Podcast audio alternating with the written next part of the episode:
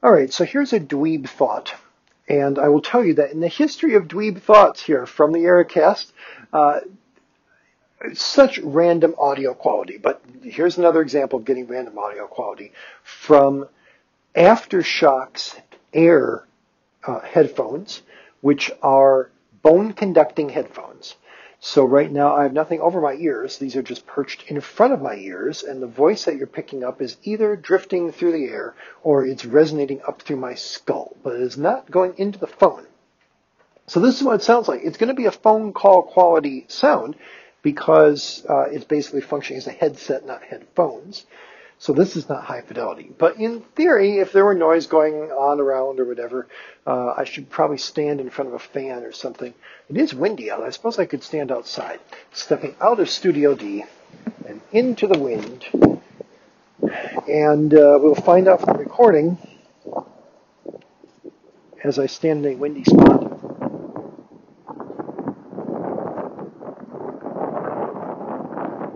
Interesting is I hear I hear wind. and I see wind in the, uh, level sounds.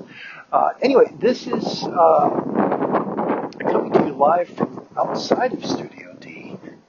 This is what uh, the, the headset sound the AfterShokz in a windy environment sounds like. Um, so what I'm curious about is, uh, you know, going all the way back to the, the BT530, stepping back into Studio D here all the way back to the good old BT530 from Jabra uh, with my uh, BlackBerry. Back when I thought that was the pinnacle of technology. Who knew that iPhone's becoming? But I kind of wonder if this will uh, be a useful thing to record uh, in the spirit of the, the dweeb thoughts being just quick technical things that then get rolled into the Ericast. I'm obviously not going to switch to my Ericast recording for this, but that's this is what it would sound like with a phone call. And I've been told that it sounds okay on Zoom calls and such.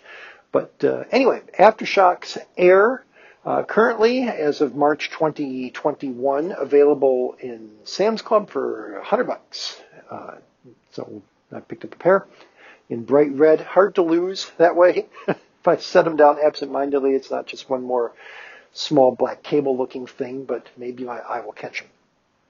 Uh, and we'll see uh, how they work. So far, for listening to things, they sound okay.